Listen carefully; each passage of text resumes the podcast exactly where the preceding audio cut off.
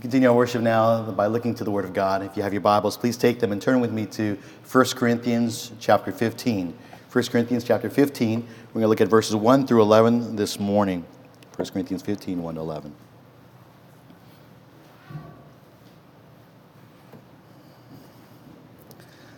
Pray with me. Oh, Heavenly Father, you, you are our rock and our Redeemer. Thank you for your Son, Jesus. Thank you for the salvation that is in him. We thank you, Lord, that we have the good news of forgiveness of sins in, through faith in Jesus Christ, who died and rose again on our behalf. For, Lord, we praise you, we worship you this day. We pray that as your word is, is taught, that your Spirit would fill us, that your Spirit would teach us, that you your Spirit would show us and cause us to know even more the greatness of this good news that we celebrate on this Easter Sunday. Lord, we pray that you would do a work in causing us to love you more and to live for you in a way that reflects the glory due your name. Thank you, Father, for Jesus, whose name is above every name, upon whom there's no other name upon which we may be saved. Thank you, God, for Jesus Christ. Thank you, Lord. We pray in his name. Amen.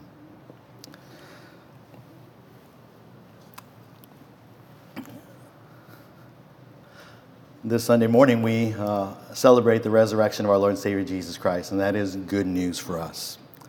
And I know that in our world there is oftentimes many other uh, instances of good news, and perhaps over the past few weeks you might have been following. Some of you are sports fans, so you might have been following a March Madness, uh, perhaps the uh, NCAA men's basketball tournament, particularly. But you might have heard the story of the, the at least this tournament Cinderella team from uh, little Oral Roberts University. Uh, as you know, maybe you don't know, or uh, among the team of 64, it was uh, it had reached the Sweet 16, the round of 16. And this made news because since 1985, when there, where the, the tournament expanded to 64 teams, only two 15 seeds, there's a four 15 seeds, and, they, and the only two 15 seeds had ever reached that far. And this was the second, Oral Roberts University. Um, but what made news at least so good, the feel good for us Christians, is that you maybe you heard about it, you was, it was on the news in, in different places, it was the testimony of their coach, Paul Mills. At a particular press conference, he said these words, and I love it because they were asking him, you know, what do you guys think? Are you guys special? You know, et cetera, et cetera.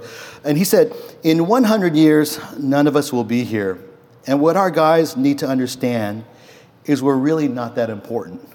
that's pretty cool. They just accomplished probably the most important thing that, you know, big thing in their life. And he says, and that's what he says, right? And you need to know that.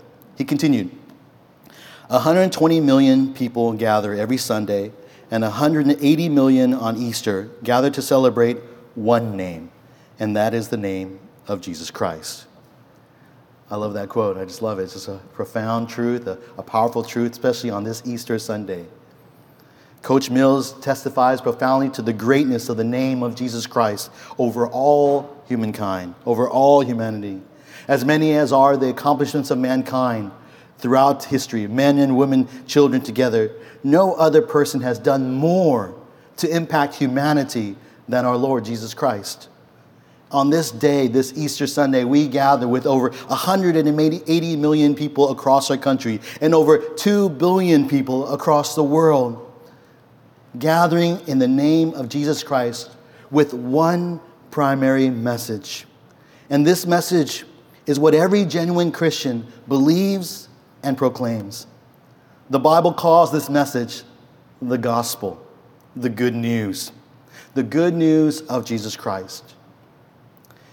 In every generation, in our generation, those who would profess to be Christians need to have a firm grasp of the gospel. The gospel is, is too important to take previous, the previous generation's a word for it, in fact, even if it comes from our parents from our Sunday school teachers, our pastors, or other respected individuals. The gospel is too important to allow others, or worse, the world, to define what it ought to be. The gospel is so important that each generation must look to God in His Word alone for how we define the gospel. For God defines it. It, belong, it is His message, from, it is from Him, and we therefore need to look to His Word to understand and grasp what we are believing.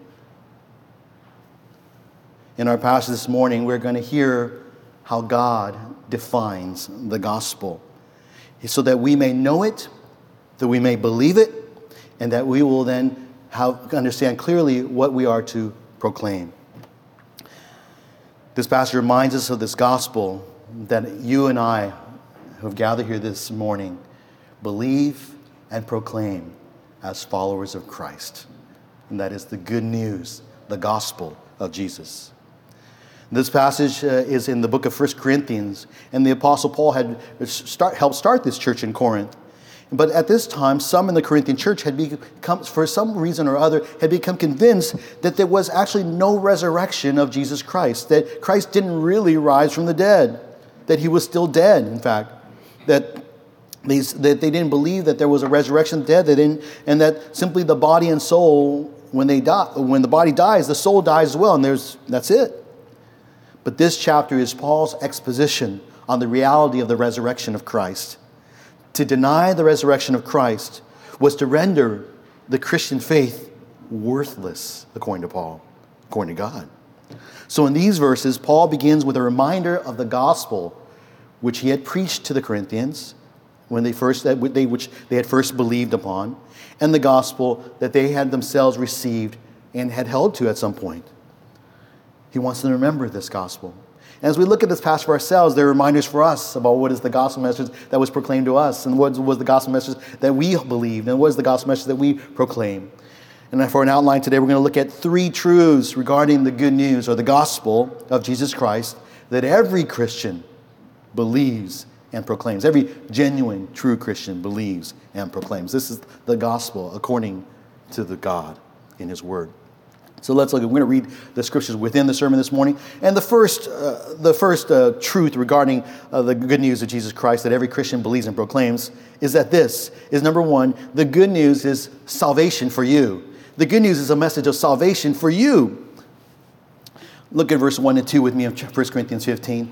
Paul writes, Now I make known to you, brethren, the gospel which I preached to you, which also you received, in which also you stand, by which also you are saved if you hold fast the word which I preached to you, unless you believed in vain.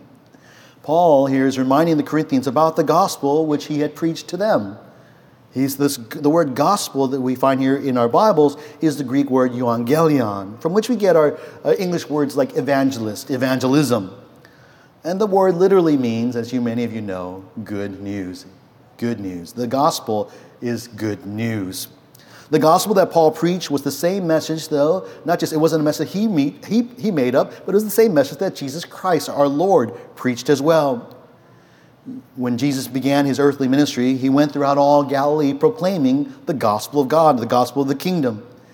And Jesus revealed in, in, his ministry, particularly when he was in the synagogue in Nazareth, that it, his ministry of preaching the, king, the gospel was a fulfillment of Scripture, a fulfillment of Isaiah 61, Isaiah 61, verse 1, in fact.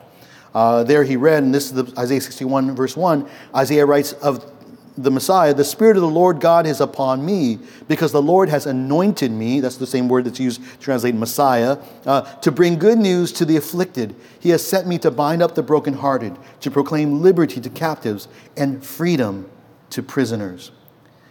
This uh, verse in Isaiah 61 was a, a prophecy that the spirit filled, anointed Messiah would come to bring good news. That you will know the Messiah because he's going to come and he's going to deliver good news to you. It will be good news to those who are afflicted. And we looked at this when we went through Isaiah many years back. And this refers to those who are humbled by their sin cursed condition. God brings. Uh, God brings good news to those who are humbled by their sin cursed condition in the sin cursed world. His was a message of healing to the brokenhearted, liberty for captives, freedom for prisoners. His was a message of deliverance. His was a message of salvation. The good news is a message of salvation, and, and though it may apply to physical uh, and physical aspects, but ultimately it is a salvation from the curse of sin. Now we all love good news, I think. We all love good news. We all, because when we hear good news, it brings it's something that brings us joy. You know, it's like uh, back in the days you used to get those publishers clearinghouse sweepstakes. And, and I love it because they would have my name on the front. and says, Henry Tam, you may have already won three million, whatever, whatever much it was, I forget now, back in the days. And I was oh man, that's good news because it has my name on it. That's good news for me.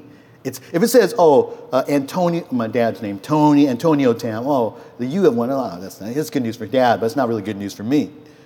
You know, whether, you know, good news is good news because it's good news for you whether it's a promotion that you receive or, or when it's a, the first child or grandchild that you have uh, welcomed into this world. You get into a, a, school or the program that you want to. You get that job or you purchase that first, uh, get that first house uh, uh, uh purchase. It feels good because it involves you. If someone else gets the promotion, someone else gets is expecting a child, someone else gets into the school, if someone else gets that job or house, well, well, we of course we may feel happy for them but it's not necessarily good news for you and me. See, the message, but the message of salvation is not just good news for others, it is, but it's also good news for you. It's good news for me. It's a message of salvation for you. Just look at the, the, these verses, one and two. How often we find the pronoun you mentioned here. it's, it's all over the place. The gospel is preached to you, the gospel received by you. In the gospel, you stand firm. By the gospel, you are being saved, that is, being sanctified. You hold fast to the gospel, you believe the gospel. The gospel of Jesus Christ is clearly good news for you, Paul is saying to the Corinthians. It impacts you, it impacts your life. It's received by you, it's for something you respond to. Notice there, by the way, in that long kind of just that whole description of all the ways that the gospel affects your life, you, there's a conditional statement there. There's a conditional phrase. It says, if you hold fast the word which I preached to you. And that phrase can, can possibly lead to some erroneously thinking that, that there's a, a works kind of salvation, that somehow if we, if we hold fast uh, to the word, um, that um, by our, the deeds that we do, um, our sanctification, that that, that, uh, that, that is somehow, uh, that they might lead to our salvation.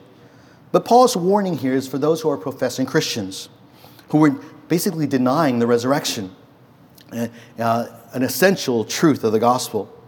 And so Paul is saying those who fail to hold fast the word, who should stop believing, who do not believe, no longer believe in the resurrection of the, from the dead or the resurrection of Christ, they essentially, if they hold, keep holding on to that, they reveal that they never had a genuine faith. It was simply a shallow faith, or the word Paul uses is they have a vain faith. It was, it was faith in, you know, in, in kind of like in outwardly, but it wasn't a faith inwardly. It wasn't a response to a genuine belief in the tr- in truths of Christ's resurrection. The message of, of the good news is that it's salvation for you. And the good news, however, does you no good if you don't do anything with it, if you don't respond to it. It's like having a cure for a life threatening disease, but if you don't take it, it won't save you.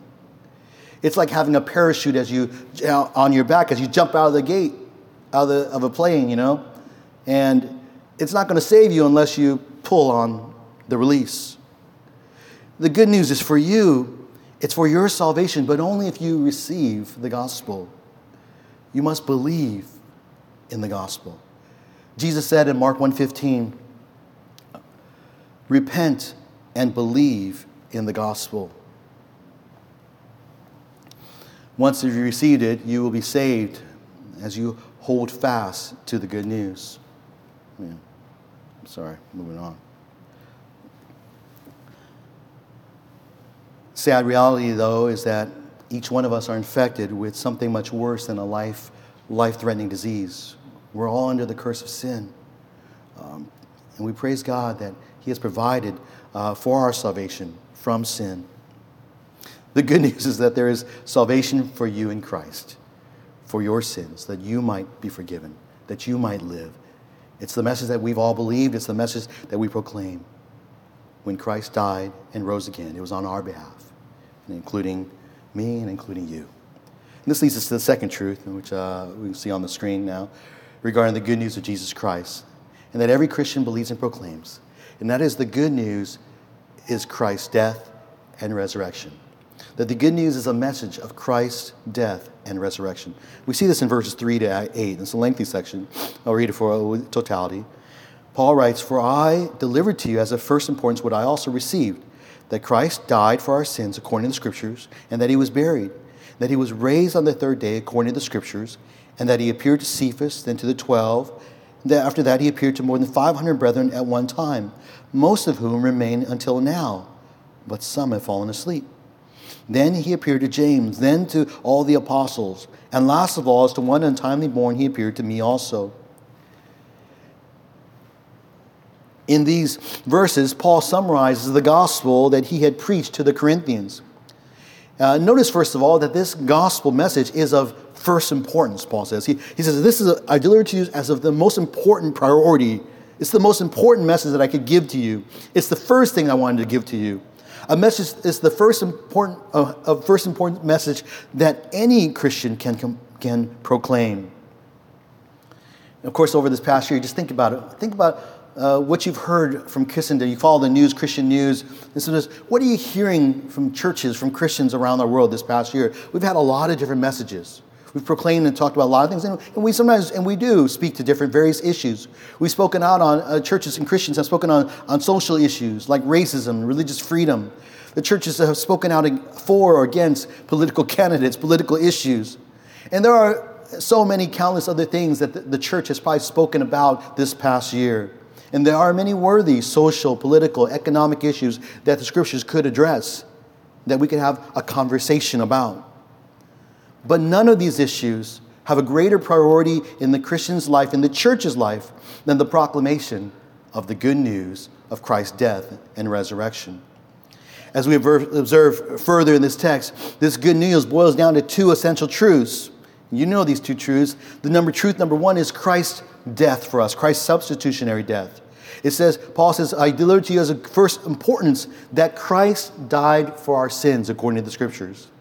This past Friday, we remembered Christ's substitutionary death, that Christ died for our sins in place of us. And God made him who knew no sin to be sin on our behalf so that we might become the righteousness of God in him. See, all of us are sinners who deserve that eternal punishment from in hell, separated from God because he is holy and righteous. Yet the sinless Son of God came and he was and took on the form of man and he on the, was nailed to the cross to take on our sin, to pay the penalty of our sins. He died in our place so that we who believe in him are forgiven of our sins and saved from the penalty of our sin. In fact, we see this further when John the Baptist saw Jesus coming to him. He said, Behold, the Lamb of God who takes away the sin of the world. Jesus came to be that sacrificial substitute to save us from our sin. He is the Lamb of God, the, Pas- the ultimate Passover Lamb. Scriptures consistently teach this, not only in the New Testament, but also in the Old Testament as well. And perhaps the best known is in Isaiah 53.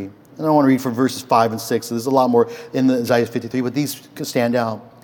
Speaking of the, the suffering servant, but he was pierced through for our transgressions, he was crushed for our iniquities. The chastening for our well being fell upon him, and by his scourging we are healed. All of us, like sheep, have gone astray. Each of us has turned to his own way. But the Lord has caused the iniquity of us all to fall on him. This was written by the prophet Isaiah 700 years before the birth of Christ. Prophecy fulfilled to the T in Jesus of Nazareth. Christ died for our sins according to the scriptures. And that's what we believe. That's the number of first importance for us. When we proclaim the message of the gospel, it's that Christ died for our sins. Christ died for me. Christ died for you on the cross. The second essential truth of the gospel is Christ's bodily resurrection. Christ's bodily resurrection. And this part, we tend to leave this part out, really, when we talk about the gospel. Jesus Christ died for you. And that's, that's significant because he died as a substitute for us. But we tend to leave out this part. But yet, Paul makes it very clear it's the second aspect of the gospel. And that he was raised on the third day, according to the scriptures. On Easter Day, we remember and celebrate Christ's bodily resurrection. We say bodily resurrection because it is not just like a, a, spiritual resurrection. It's not just his soul came alive, his body actually came alive from the grave, from the tomb. And he was raised on the third day according to the promises of Jesus. In the original Greek language, the word raise is, is a, actually it's a different tense. It stands out among the other verbs in this passage. It's a perfect tense uh, in Greek. And that perfect tense conveys that an action that happened in the past that continues to the present. It's something that happened in the past that has continuing effect into the present.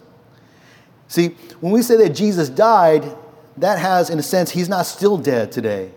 But when we say that Jesus is risen, was raised from the dead, that has it continues to this day that he's not he didn't was raised like many other people raised and then died again like lazarus.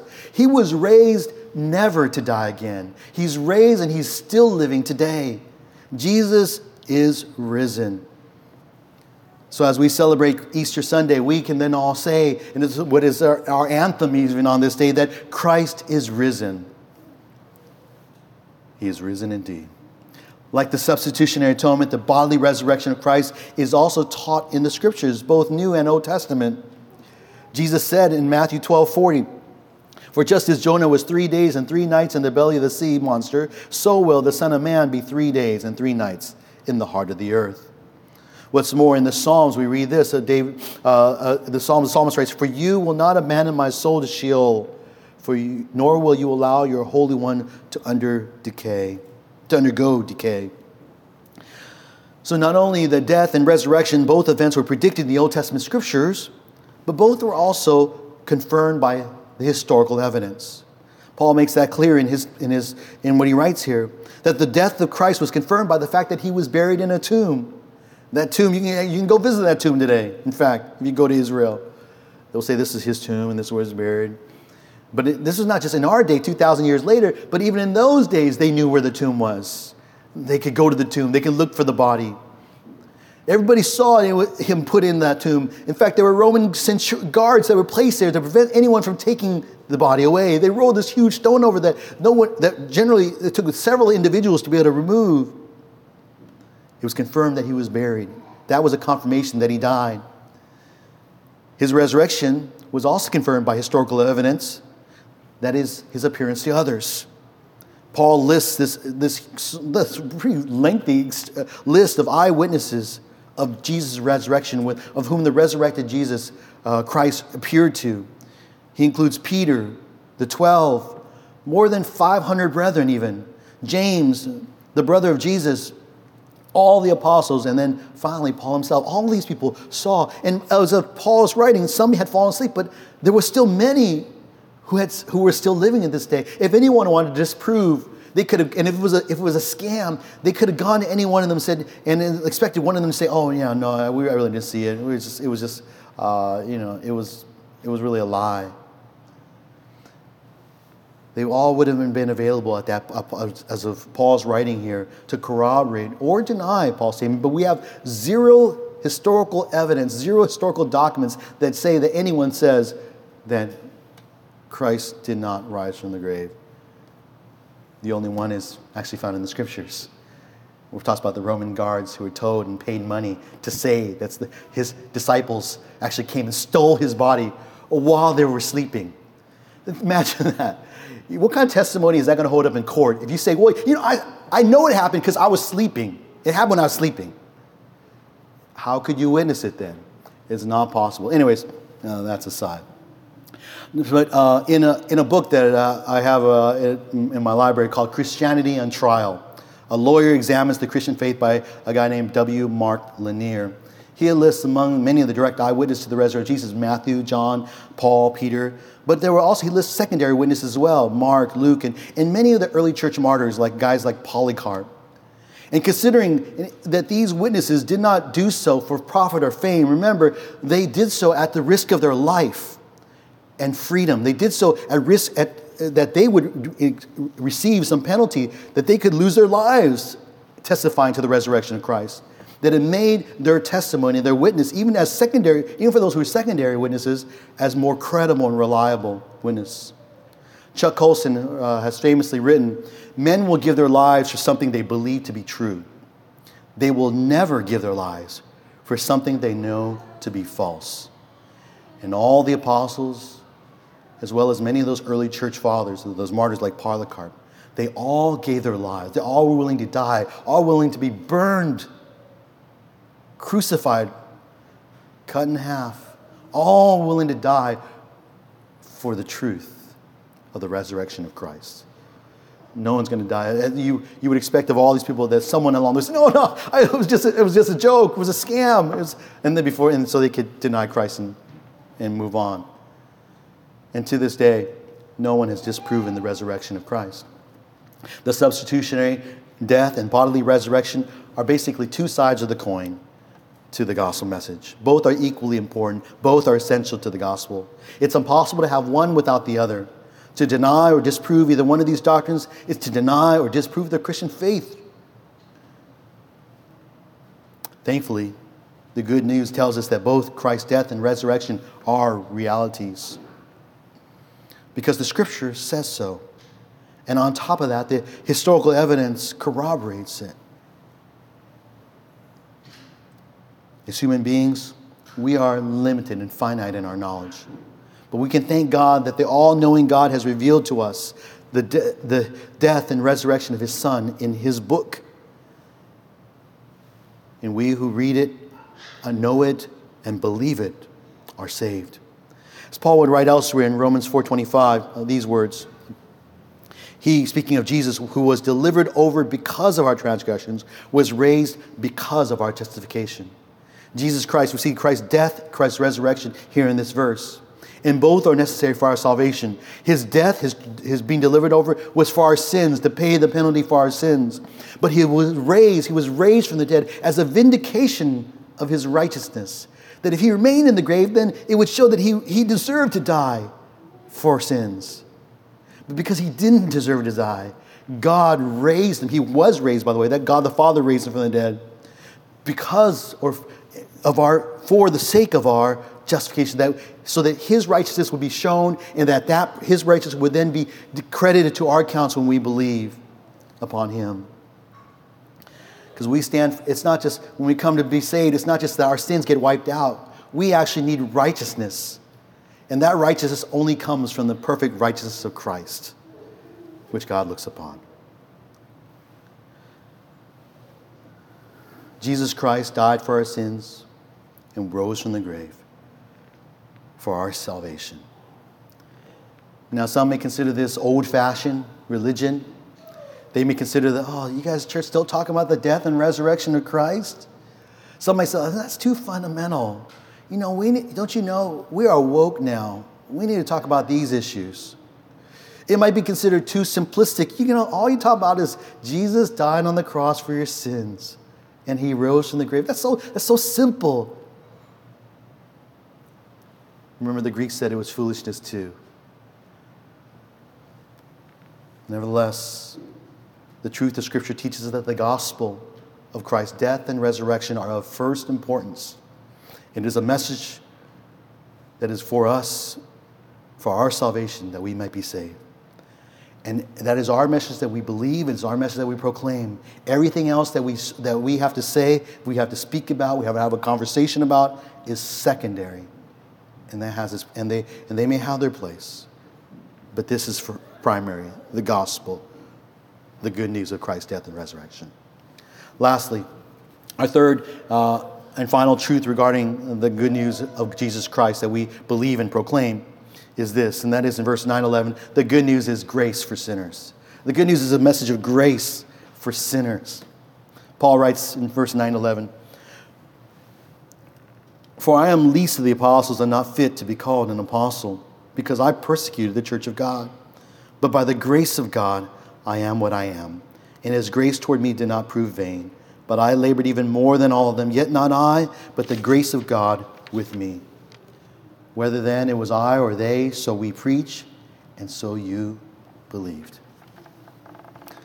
Here in verse 9 11, Paul reflects on his calling as an apostle. That he, remember, he was not, uh, he was not among the 12. He was not one of the, the guys who had spent three years with Jesus, saw his, his heard him, and so Paul considered himself the least of the apostles.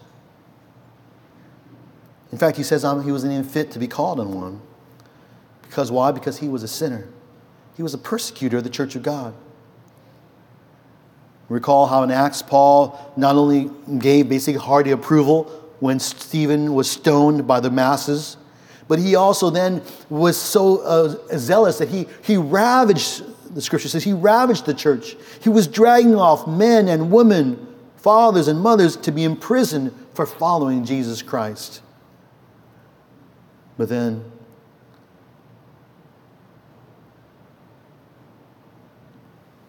he came and met Jesus, or Jesus came and met him on the road to Damascus. And Paul acknowledges, as he writes, writes here, that he knows that being called as an apostle was not because of anything he had done. It not because of anything that he was. In fact, everything that he was and everything he had done was, would have made him unworthy to be an apostle. And he so acknowledged that it was simply by the grace of God, I am what I am. By the grace of God, you are what you are in Christ, and I am what I am in Christ. All of us, by the grace of God, we're unworthy sinners, and who, but yet we're saved because of God's grace. Simply by the grace of God, Paul became an apostle, Paul became a Christian, and Paul became a servant of the Lord. Three times in verse 10, Paul mentions God's grace, God's grace, God's grace. God has shown him from him undeserved, unmerited favor and blessing. And Paul realized that he is, he is what he is, all that he is, is by the grace of God. God's grace saved him on the road to Damascus as he was going to arrest Christians. God's grace called him to be an apostle, though he really was un, had done only so much to hurt the church and persecute church, the church. God's grace gave him the strength to labor, in fact, more than the other apostles. God's grace enabled him to write more letters than in, in, the New Testament than any other apostle. God's grace enabled him to start more churches than any of the other apostles. And Paul humbly recognized, and though these are things that man might boast in, he recognized that it was the grace of God with me. The grace of God with me.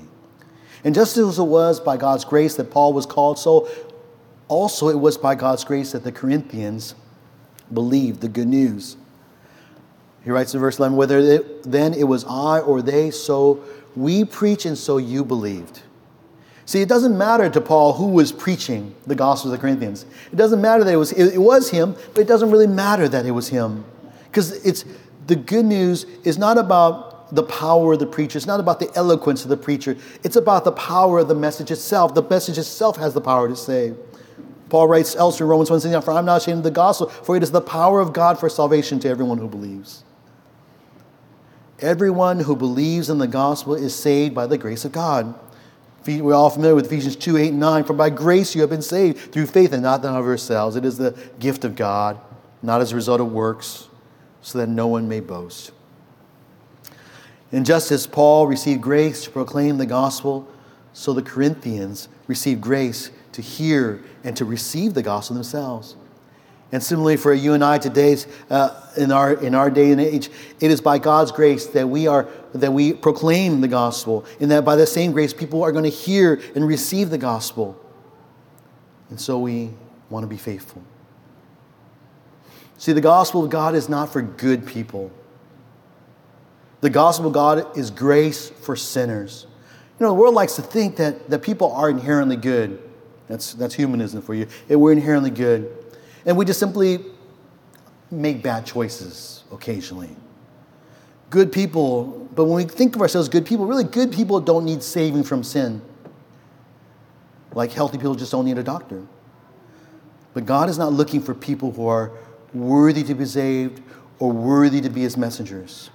He's not looking for healthy people. He's looking for sinners who will recognize that they are sinners. Sinners who recognize they need God's grace. Sinners who will then recognize because they've received God's grace are going to be impassioned to go tell others about God's grace. Because I was not saved by anything I did, and I was a terrible sinner. And so I want to tell you no matter what you've done, no matter who you are, you too can be saved by God's grace through faith in Jesus Christ. And the most effective preachers are going to understand this of the grace of God. And the most, and people, are, and we must understand that those who are going to respond are only going to respond because of the grace of God, not by our eloquence, not by our passion, even, but by God's grace alone. Everyone who believes in Jesus Christ will receive salvation from their sins because of his death and resurrection. This is the message of the gospel. It is our good news. It's the message that we believe, it's the message that we proclaim. And it has been nearly 2,000 years since Christ's death and resurrection. Many great people have come and gone. They've left their mark on history. Yet Jesus Christ's name remains the only name under heaven and earth by which anyone may be saved. His death and resurrection still have the power to save all who would trust in him.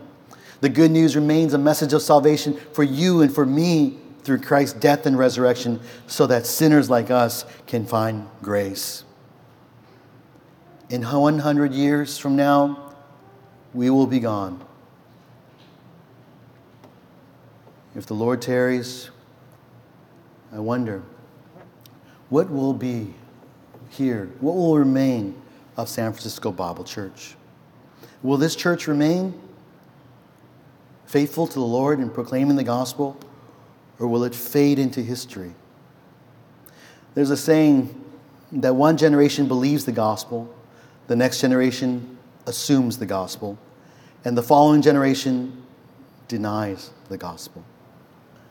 Brothers and sisters, every church, including this church, is only one generation away from becoming a dead church. Let us not be the generation that assumes the gospel especially those of us that were raised in Christian homes, that grew up in this church, that you didn't get saved out of your, you know, like uh, of a, a, your uh, an adult Christ, unsaved Christian life. We, we forget that. Even if for some of us we were saved that like we forgot. It's been 20, 30 years since that point, and we forgot. We think we sometimes think we're good people, and we tend to assume the gospel. Let us not assume the gospel. Let us believe the gospel. Let us hold fast to the gospel by which we are saved. Let us be a generation that believes the gospel and proclaims the gospel as of first importance. A gospel message that is good news of salvation for you and for me. It's a message of Christ's death and resurrection. It's a message of Christ, of God's grace for sinners. Let me leave you with three, just simply three questions, kind of for discussion for those of you that have discussion groups throughout the week. Uh, the question number one is Have you responded to the gospel?